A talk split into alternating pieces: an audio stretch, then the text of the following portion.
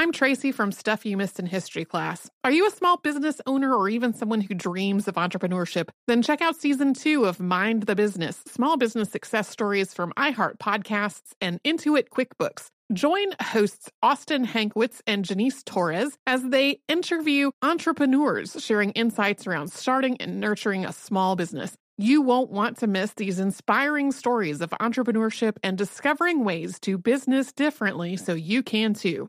Planning your next trip? Choice Hotel's family of 22 brands has over 7,400 locations and the perfect hotel for any traveler you want to be. Like a Cambria Hotel, serving up locally inspired craft cocktails for all my folks who maybe want to meet up and talk about Mad Royals. Check into a Radisson Hotel with flexible workspaces for you strivers who listen during business travel. Or a Comfort Hotel with free hot breakfast, family-friendly pools, and big spacious rooms for the parents who listen with their kids and need a little retreat. What are you waiting for? Join Choice Privileges and start earning points toward your next stay. Find a stay for any you when you book direct at ChoiceHotels.com, where travels come true. Looking to part ways with complicated, expensive, and uncertain shipping? Then give your business the edge it needs with USPS Ground Advantage shipping from the United States Postal Service. Keep everything simple with clear upfront pricing and no unexpected surcharges. Keep things affordable with some of the lowest prices out there. And keep it all reliable with on-time ground shipments. It's time to turn shipping to your advantage. Learn how at USPS.com/advantage. USPS Ground Advantage. Simple, affordable, reliable. When you think about the future, what kind of technology do you envision? Whatever the future holds, artificial intelligence will undoubtedly be at the heart of it all. Join Graham Class as he hosts Season 2 of Technically Speaking, an Intel podcast, and hear from the minds transforming healthcare, retail, entertainment, personal computing, and more with the help of AI. Tune in every other Tuesday and explore the latest technology that's changing our world today and creating a more accessible tomorrow. Listen to Technically Speaking, an Intel podcast on the iHeartRadio app, Apple Podcasts, or wherever you get your podcasts. Welcome to Stuff You Missed in History Class from HowStuffWorks.com.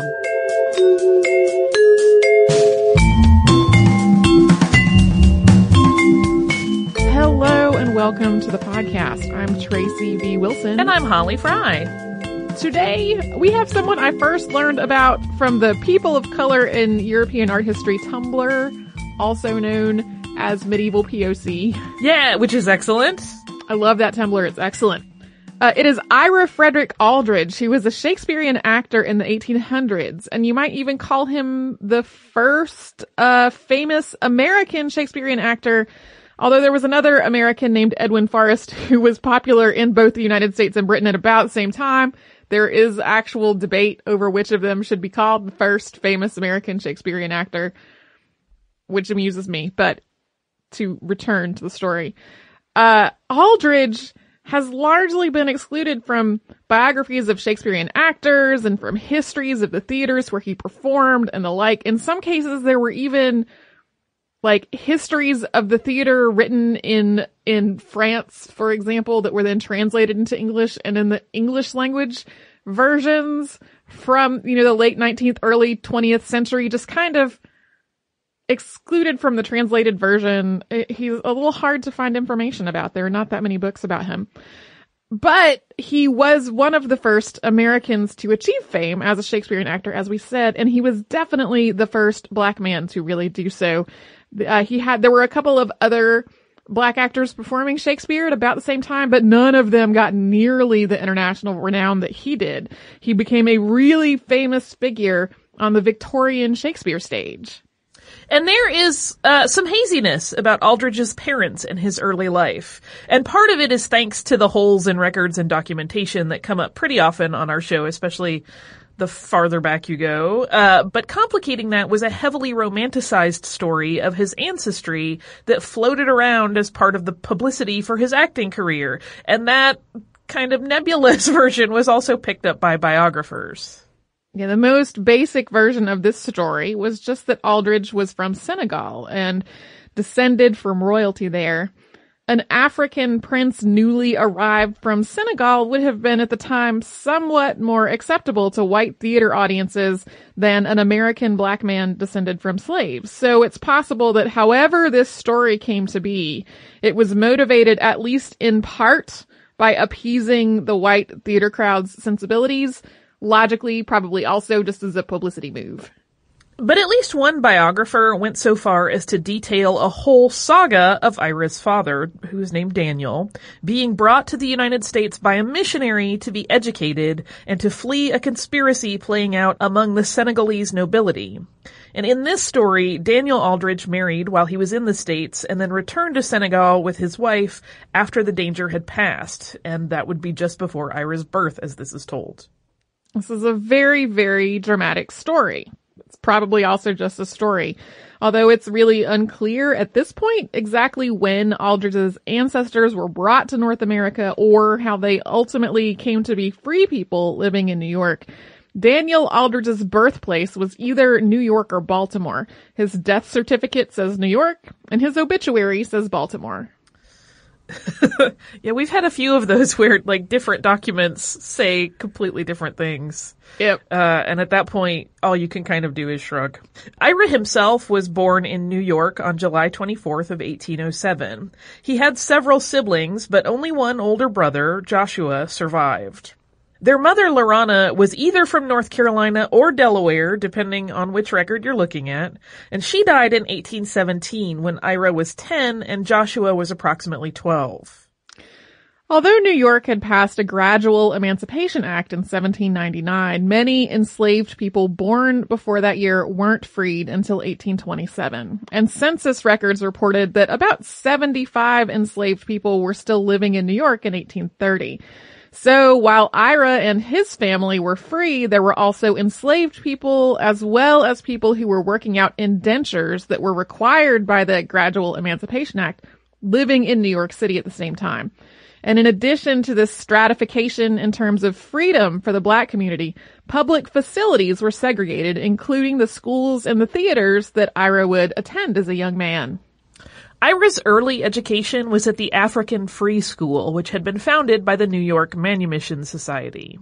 The African Free School was open to children up until the age of 15, but it seems as though Ira stayed until he was 15 or possibly 16, perhaps because he had enrolled when he was already a young teenager. In about 1820, William Alexander Brown, who had previously worked as a steward on a ship that sailed from New York to Liverpool, opened a theater. This was the African Grove, sometimes just called Brown's Theater or the African Theater. In this theater, which was in Manhattan's West Side, he was building on the success of an ice cream garden he had previously opened, and this ice cream garden served tea and ice cream and also functioned as a performance space. It was one of the very, very few such venues in the city that was open to Black patrons, and it was one of a string of Brown's social and performing arts venues that he opened over the years. At first, the coverage of the African Grove Theater from the white press was largely negative and dismissive. But eventually it grew so popular that it had to designate a section for white audience members. It was certainly not the only New York theater that was run by and for its Black residents, but it was the most ambitious and successful. In addition to other works, it staged adaptations of Shakespeare, and one of its star performers was a man named James Hewlett, someone Aldridge most likely both watched from the audience and eventually acted alongside. In 1821 or 1822, Ira and Joshua Brown both landed roles at the theater. Ira would have been 15 or 16 at that point, but their father was not a fan of this idea. He pulled them out of the show, possibly because he wanted them to become ministers instead of actors. But Ira would not be deterred. At the age of about 17, he started trying to build a career as a professional actor full-time. And this was a difficult time to be a Black actor, both in New York specifically and in the United States in general. The African Grove burned down under mysterious circumstances about 3 years after its opening, and that had followed a general theater closure during a yellow fever outbreak. And even before that, the African Grove had been the target of complaints from white neighbors about noise and crowds, as well as sabotage attempts from a rival theater company. It strikes me as so strange that there were theater rivalries, including sabotage. Outside of New York, opportunities for Black entertainers, which had not been all that numerous in the first place, were really dwindling. In the early mid-1800s, minstrel shows performed by white actors in blackface, often in a way that offensively lampooned and caricatured black characters, were becoming more and more popular. The stock character Jim Crow became part of minstrel shows by 1828, and the name Jim Crow would be used as a racist slur within a decade. Minstrel shows performed by white people in blackface started crowding out opportunities for black performers, sometimes while simultaneously copying those performers' original work. With all of this going on, not long after his decision to become a professional actor, Aldridge also decided that he would do so in Europe and not in the United States. According to a pamphlet about Aldridge, which was published during his lifetime, one of his former classmates, quote, was in the habit of taking Mr. Henry Wallach's dresses to the Chatham Theater. Henry Wallach and his brother James were both British actors who had become a staple in New York's white theaters. Yeah, at this point, the theater scene in New York was thriving so much that a lot of British actors are being drawn to New York to perform there, much to the chagrin of the theaters, especially in London. This was the case with the Wallach brothers. So Ira Aldridge renewed his acquaintance with this former classmate who had been delivering the costumes to the theater for the Wallachs. And through his friend, he got an introduction to the two men. Both of them took an interest in Aldridge and his career. And even though his acting opportunities had been limited at this point, he seemed to have already shown some clear talent. Henry wrote him a letter of introduction, and James, possibly by coincidence, booked passage on the same ship to Liverpool that Aldridge had secured employment on. He was going to work as a steward, basically, to get across the Atlantic Ocean into England. Once they were on board, though, James requested Aldridge as his personal assistant, and Aldridge got to Liverpool in 1824. And in a year, he would make his debut with Top Billing. And we're going to talk about that. But first, we are going to pause for a moment and talk about one of the sponsors that keeps the show going. I'm Tracy V. Wilson from Stuff You Missed in History Class. Did you know small businesses make up 99.9% of all businesses in the United States? The world is powered by entrepreneurs, and if you're a small business owner or even someone dreaming of starting your own business, then you'll want to check out Season 2 of Mind the Business, Small Business Success Stories from Ruby Studio, from iHeartMedia, and Intuit QuickBooks. And every episode, hosts Austin Hankwitz and Janice Torres talk to entrepreneurs about how they've grown from the lessons of launching and nurturing a small business and how they have found success being their own boss. From the excitement of first starting out to finding the right tools and resources to process invoices and payments like QuickBooks Money, you won't want to miss these inspiring stories of entrepreneurship and discovering ways to business differently so you can too. And if you're a small business owner or even someone dreaming of starting your own business, then you'll want to check out Season 2 of Mind the Business, Small Business Success Stories from Ruby Studio, from iHeartMedia, and Intuit QuickBooks. Planning your next trip? Choice Hotels has a stay for any traveler you want to be, with 22 brands and over 7,400 locations. Whether you're a business traveler, a family road tripper, someone who wants to seek out history and maybe make your own, or just planning a quick getaway, Choice Hotels has a stay for any you. Like a Cambria Hotel, where you can be a cocktail connoisseur and sip locally inspired craft beverages at downtown locations in the center of it all. This is a fun way to visit cities with a lot of history and a lot of fun in mind. Or a Radisson Hotel, for all our productivity powerhouses out there. With flexible workspaces and on-site restaurants, you'll get the most out of your work trip. You'll get the coffee, the Wi-Fi, and the work done. And we can't forget about Comfort Hotels. Imagine you're a family road tripper, waking up in your big, spacious room and then heading down to a free hot breakfast for the entire family, including waffles. So you'll be well-fed and ready for the day's adventure, even if that's just relaxing. After that, you're spending all afternoon relaxing by the pool. You deserve it. What are you waiting for? Join Choice Privileges and start earning points toward your next stay. Find a stay for any you. Book directly at ChoiceHotels.com, where travels come true. Looking to part ways with complicated, expensive, and uncertain shipping? Then give your business the edge it needs with USPS Ground Advantage shipping from the United States Postal Service. Keep everything simple with clear upfront pricing and no unexpected surcharges. Keep things affordable with some of the lowest prices out there. And keep it all reliable with on-time ground shipments. It's time to turn shipping to your advantage. Learn how at USPS.com/advantage. USPS Ground Advantage. Simple, affordable, reliable. Me. Focus Features presents Back to Black. I want people to hear my voice and just forget their troubles. Experience the music and her story. Know this. I ain't no Spice Girl. Like never before. That's my daughter. That's my Amy. On the big screen. I want to be remembered for just being me. Amy Winehouse, Back to Black, directed by Sam Taylor Johnson. Rated R, under 17, not admitted without parent. Only in theaters May 17th. In the fall of 1825, Ira Frederick Aldridge made his London debut, starring in West Indian and African melodramas at the Royal Covent Theater under the pseudonym Mr. Keane. He would have a variety of pseudonyms, especially early in his career, and at this point he was only 18.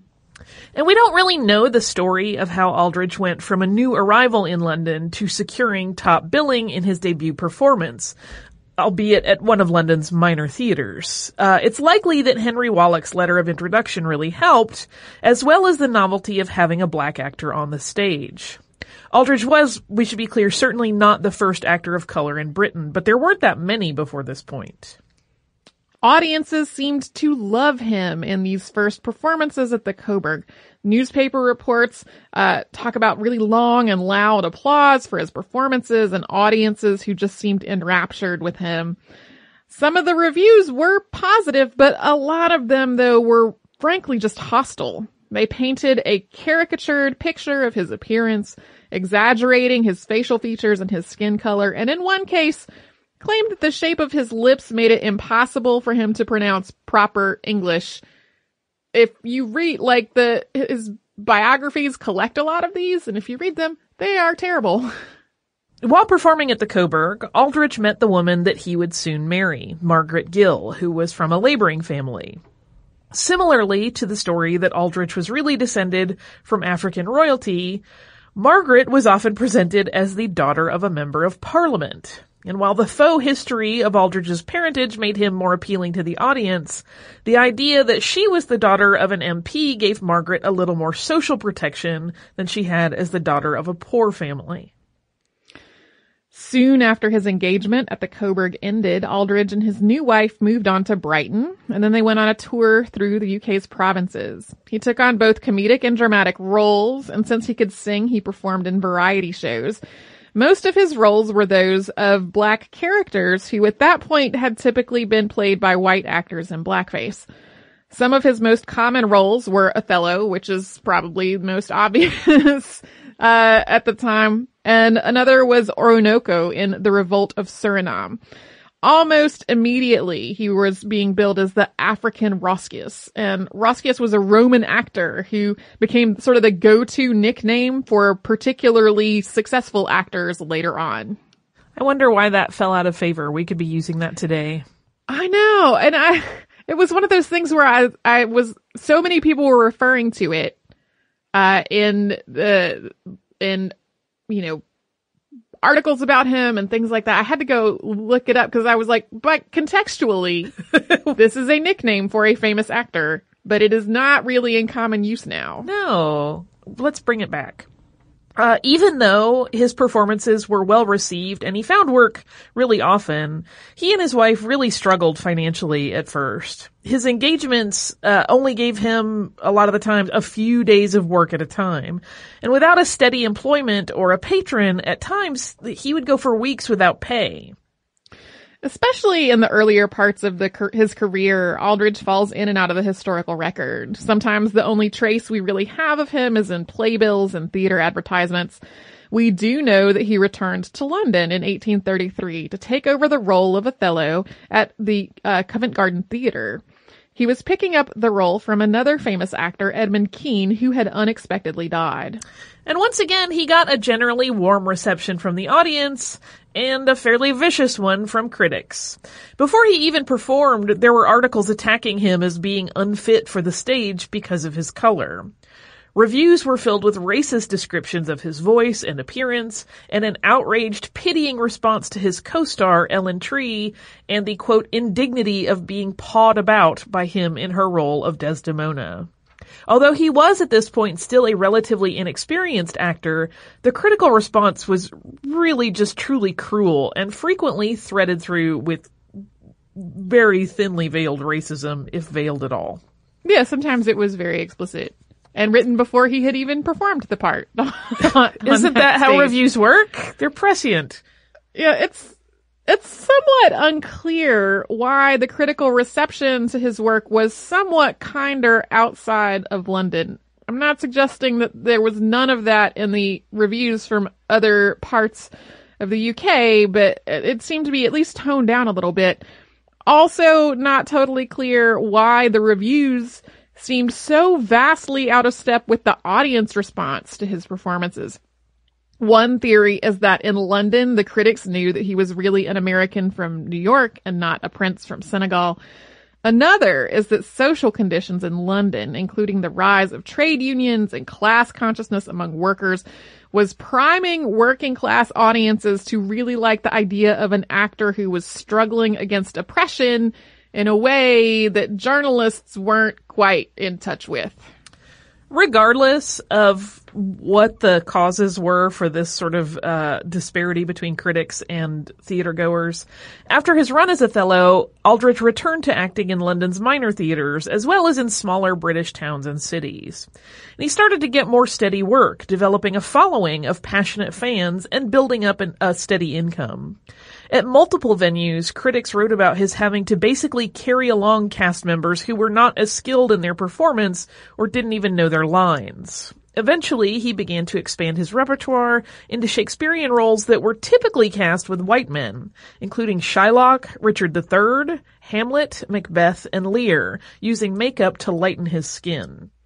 He basically became a Victorian-era equivalent of a movie star, complete with a legion of adoring fans and a steady stream of female admirers. And this was mainly true still outside of London. He never really caught on in the eye of London society, but outside of it, he was incredibly popular, including developing a string of patrons who made his financial life a lot more comfortable. In July of 1852, he started his first major European tour, including royal performances and heads of state in the audience, which was again incredibly well received, but still did not win critics over to his side when he made yet another go in London. He also started adapting works of his own, including a complete redoing of Titus Andronicus, in which its Moorish character is the hero. I would love to see that. Right. I'm kind of intrigued. Apparently, it was kind of uneven in his execution. And if you're familiar with Titus Andronicus, like the Moorish character in that play is not a hero at all. No. So, yeah, I have not, I don't even know if if a copy of that adaptation even still exists, but I am quite intrigued. This tour of the continent also came just a few months after Harriet Beecher Stowe's Uncle Tom's Cabin had first been published first in the United States and then in Britain. And this book stoked anti-slavery sentiment on both sides of the Atlantic. And it started to further shift the perceptions of Aldridge's performance, particularly in the role of Othello. While that 1833 Covent Garden Theater performance had been met with pamphlets saying that a black man was unfit to be on the stage, in Russia in 1858, one review read, quote, "I am firmly convinced that after Aldridge, it is impossible to see Othello performed by a white actor, be it Garrick himself." And that's a reference to David Garrick, who was a famous British Shakespearean actor.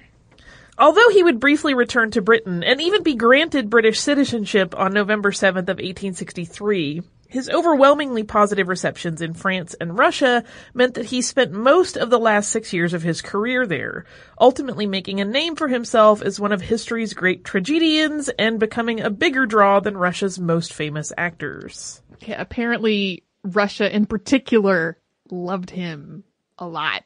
France also, especially Russia.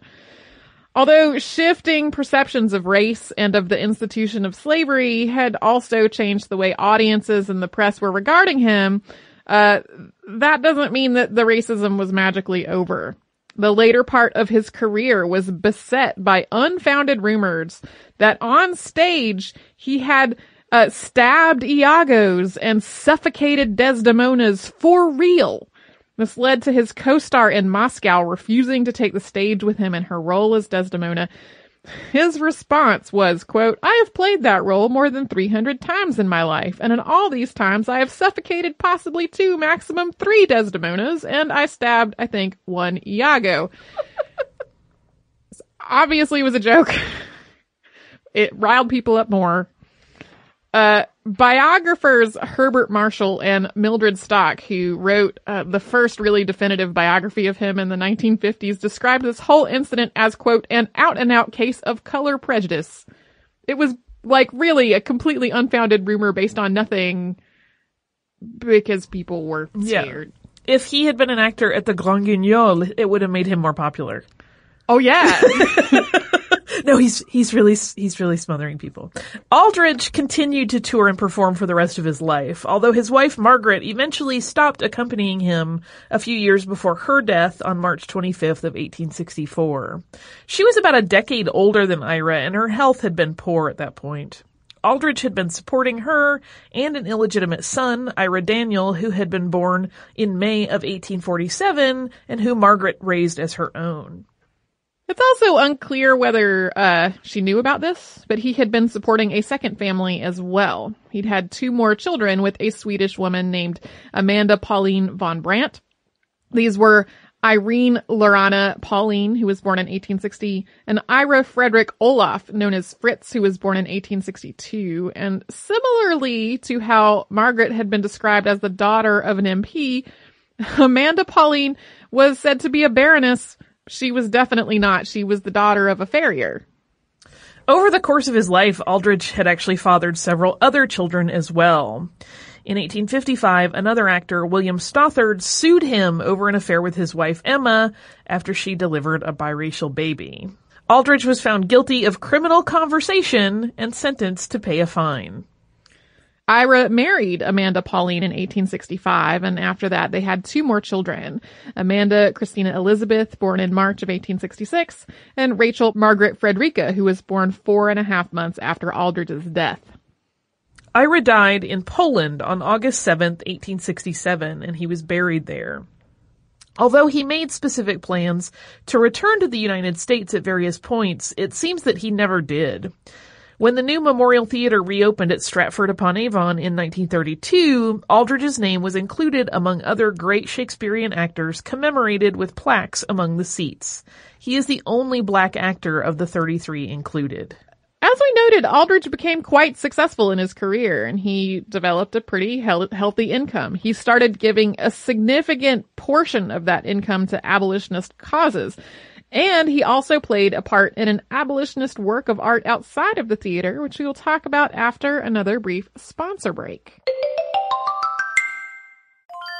I'm Tracy V. Wilson from Stuff You Missed in History Class. Did you know small businesses make up 99.9% of all businesses in the United States? The world is powered by entrepreneurs, and if you're a small business owner or even someone dreaming of starting your own business, then you'll want to check out Season 2 of Mind the Business, Small Business Success Stories from Ruby Studio, from iHeartMedia, and Intuit QuickBooks. And every episode, hosts Austin Hankwitz and Janice Torres talk to entrepreneurs about how they've grown from the lessons of launching and nurturing a small business and how they have found success being their own boss. From the excitement of first starting out to finding the right tools and resources to process invoices and payments like QuickBooks Money, you won't want to miss these inspiring stories of entrepreneurship and discovering ways to business differently so you can too. And if you're a small business owner or even someone dreaming of starting your own business, then you'll want to check out Season 2 of Mind the Business, Small Business Success Stories from Ruby Studio, from iHeartMedia, and Intuit QuickBooks. Planning your next trip? Choice Hotels has a stay for any traveler you want to be, with 22 brands and over 7,400 locations. Whether you're a business traveler, a family road tripper, someone who wants to seek out history and maybe make your own, or just planning a quick getaway, Choice Hotels has a stay for any you. Like a Cambria Hotel, where you can be a cocktail connoisseur and sip locally inspired craft beverages at downtown locations in the center of it all. This is a fun way to visit cities with a lot of history and a lot of fun in mind. Or a Radisson Hotel for all our productivity powerhouses out there. With flexible workspaces and on-site restaurants, you'll get the most out of your work trip. You'll get the coffee, the Wi-Fi, and the work done. And we can't forget about Comfort Hotels. Imagine you're a family road tripper, waking up in your big spacious room and then heading down to a free hot breakfast for the entire family, including waffles. So you'll be well-fed and ready for the day's adventure, even if that's just relaxing. After that, you're spending all afternoon relaxing by the pool. You deserve it. What are you waiting for? Join Choice Privileges and start earning points toward your next stay. Find a stay for any you. Book directly at ChoiceHotels.com, where travels come true. Looking to part ways with complicated, expensive, and uncertain shipping? Then give your business the edge it needs with USPS Ground Advantage shipping from the United States Postal Service. Keep everything simple with clear upfront pricing and no unexpected surcharges. Keep things affordable with some of the lowest prices out there. And keep it all reliable with on-time ground shipments. It's time to turn shipping to your advantage. Learn how at USPS.com/advantage. USPS Ground Advantage. Simple, affordable, reliable. Focus Features presents Back to Black. I want people to hear my voice and just forget their troubles. Experience the music and her story. Know this, I ain't no Spice Girl. Like never before. That's my daughter, that's my Amy. On the big screen. I want to be remembered for just being me. Amy Winehouse, Back to Black, directed by Sam Taylor Johnson. Rated R, under 17, not a minute without parent. Only in theaters May 17th. Ira Frederick Aldridge was the subject of several works of art during his lifetime. One was Head of a Negro in the Character of Othello, which was painted by James Northcote in the first year that Ira himself appeared as Othello on stage. So, although the artist didn't specifically say this is Ira Aldridge, the widespread conclusion is that that's who the painting is of. But another came back into the public eye only very recently, after having been in private collections for 180 years. It's by John Philip Simpson, and it's called The Captive Slave, and it was acquired by the Art Institute of Chicago in 2009. Yeah, before this, people knew that that it existed, and there was a really poor quality reproduction of it, but the original painting had been out of the public eye. The Captive Slave was painted sometime in the late 1820s, and it's a painting of a young black man sitting on a bench wearing manacles. He's wearing an orange jumpsuit, and for modern viewers, it will probably immediately bring to mind the idea of a prison jumpsuit. He's looking upward, and his face carries this impression of nearly tearful sorrow and loss. This is a painting that first went on exhibition at the Royal Academy of the Arts in 1827, and its entry in the exhibition catalog included lines from Charity, which is an anti-slavery poem by William Cowper. It's clearly meant as an anti-slavery work, and the man portraying the slave in the painting is Ira Frederick Aldridge. And we're going to put a link to the whole Medieval People of Color Tumblr's collection on Ira Aldridge, because there are so many portraits that are just lovely. And that is where Tracy and thus I heard about him for the first time. Yeah, and there's a really great post in that whole collection from the Medieval POC Tumblr that talks specifically about this painting. And how important it was that, like, this is a painting that he clearly actively took part in as an abolitionist statement, not a painting of an enslaved person who had no choice in the matter. So I found that to be very interesting reading as well. That is Ira Frederick Aldridge. A lot of people don't know that there was an incredibly famous black actor doing Shakespeare in Victorian Europe, and especially England, even though they didn't love him in London. But everywhere else. They super did. Is there listener mail this week? Yes, there is. It is from Elizabeth, and Elizabeth says, Dear Holly and Tracy, I've been a listener for about 2 years, and of late, you've been calling a siren song. I'm both a professor of African art history and a consulting curator of African art, and I first said to myself, I really should write in during your episode on the history of beer. You'll see why. Then there was the Great Zimbabwe episode, and now I'm listening as I type to the wonderful Carol Thompson. Hi, Carol. Like Carol, I'm a Midwestern girl from Iowa instead of Minnesota who found a path into African art. I've often used some of the same phrases Carol expressed in explaining my path. Why would I be interested anymore in the art of Italians than South Africans or Zimbabweans? It's all amazing art. Very long story short, a study abroad to Zimbabwe started a lifetime of study, teaching, writing, and curation. But I can't forget the main reason for writing is beer. Though you mentioned that there are many global beer histories, which was fabulous, there was no mention of African beer. I've spent the last 15 years studying beer pots from South Africa, especially from Zulu-speaking artists. My specialization is on the way that beer pots, like the ceramics of the Pueblos and the American Southwest, have become a lauded and increasingly gallery-sold art form, as well as the continued use of ceramics in important to spiritual and social life. Folks in southern Africa have been drinking beer for, well, centuries. I'll refer to the Zulu beer I know best. Sorghum beer, Uchwala, is more traditional Zulu beer that is served to ancestors and to gatherings of people during all sorts of life events in both rural and urban places. Weddings, funerals, coming-of-age ceremonies, etc. A black ceramic pot decorated with abstraction and geometry is the best, as it appeals to the aesthetics of the ancestors. The great thing about Zulu ceramics and pottery in many parts of Africa is that it's also a women's art form historically. This means when you see abstract decorative motifs of African vessels in art museums, which happens more and more thanks to a range of amazing scholars, you're likely seeing women's contributions to artistic traditions. Much of the African art that was first collected in Europe and North America, wooden sculptures or masks, was made by men. So women's artistic expression was often absent from African art collections and museums. Many scholars are working hard to balance both media and gender representation in African collections, as well as so many other parts of the art world. I could go on and on, but also wanted to say keep up the good work.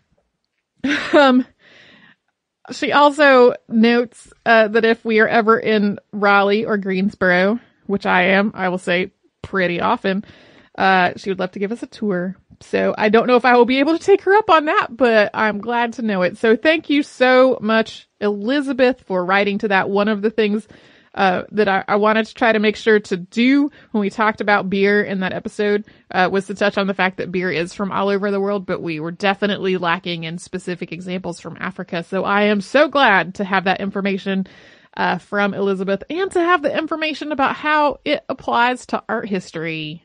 It's not often that we get email that ties so clearly to two different episodes that were two, like I was the lead person running the beer episode with our interview with Eric Lars Myers, and then you were the lead person talking to Carol about art history. Yeah. So it's not all that often that the whole Venn diagram is just a gigantic circle in that way. If you would like to write to us about this or any other podcast, we're a history podcast at HowStuffWorks.com. We're also on Facebook at Facebook.com/MissedInHistory and on Twitter at MissedInHistory. Our Tumblr is MissedInHistory.tumblr.com, and we are on Pinterest at Pinterest.com/MissedInHistory. Our Instagram also MissedInHistory. You can come to our parent company's website, which is HowStuffWorks.com, to find all kinds of articles on just about anything your heart desires. And you can come to our website, which is MissedInHistory.com, to find a whole archive of everything else we have ever done on this show. Show notes for all of the episodes that Holly and I have worked on together. Lots of other cool stuff. So you can do all that and a whole lot more at HowStuffWorks.com or MissedInHistory.com. For more on this and thousands of other topics, visit HowStuffWorks.com.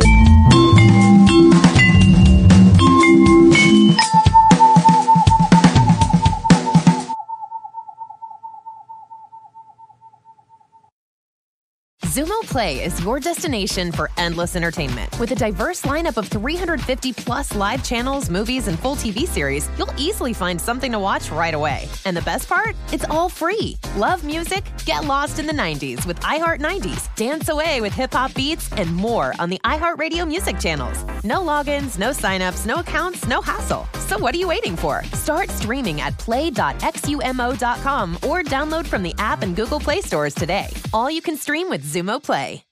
This is Malcolm Gladwell from Revisionist History. eBay Motors is here for the ride. With some elbow grease, fresh installs, and a whole lot of love, you transformed 100,000 miles and a body full of rust into a drive that's all your own. Brake kits, LED headlights, whatever you need, eBay Motors has it. And with eBay Guaranteed Fit, it's guaranteed to fit your ride the first time, every time, or your money back. Plus, at these prices, you're burning rubber, not cash. Keep your ride or die alive at ebaymotors.com. Eligible items only. Exclusions apply. The wait is almost over. Get ready for the 2024 NFL season as the full schedule is announced. Bring it on. Every rivalry, every rematch, every rookie debut, every game revealed. The 2024 NFL schedule release, presented by Verizon, coming in May. Live on NFL Network, ESPN2, and streaming on NFL+. Terms and conditions apply to NFL+. Visit NFL.com/schedule release to learn more. Get emotional with me, Radhi Devlukia, in my new podcast, A Really Good Cry. We're going to be talking with some of my best friends. I didn't know we were going to go there on this. People that I admire. When we say listen to your body, really tune in to what's going on. Authors of books that have changed my life. Now you're talking about sympathy, right, which is different than empathy, right? Never forget, it's okay to cry as long as you make it a really good one. Listen to A Really Good Cry with Radhi Devlukia on the iHeartRadio app, Apple Podcasts, or wherever you get your podcasts.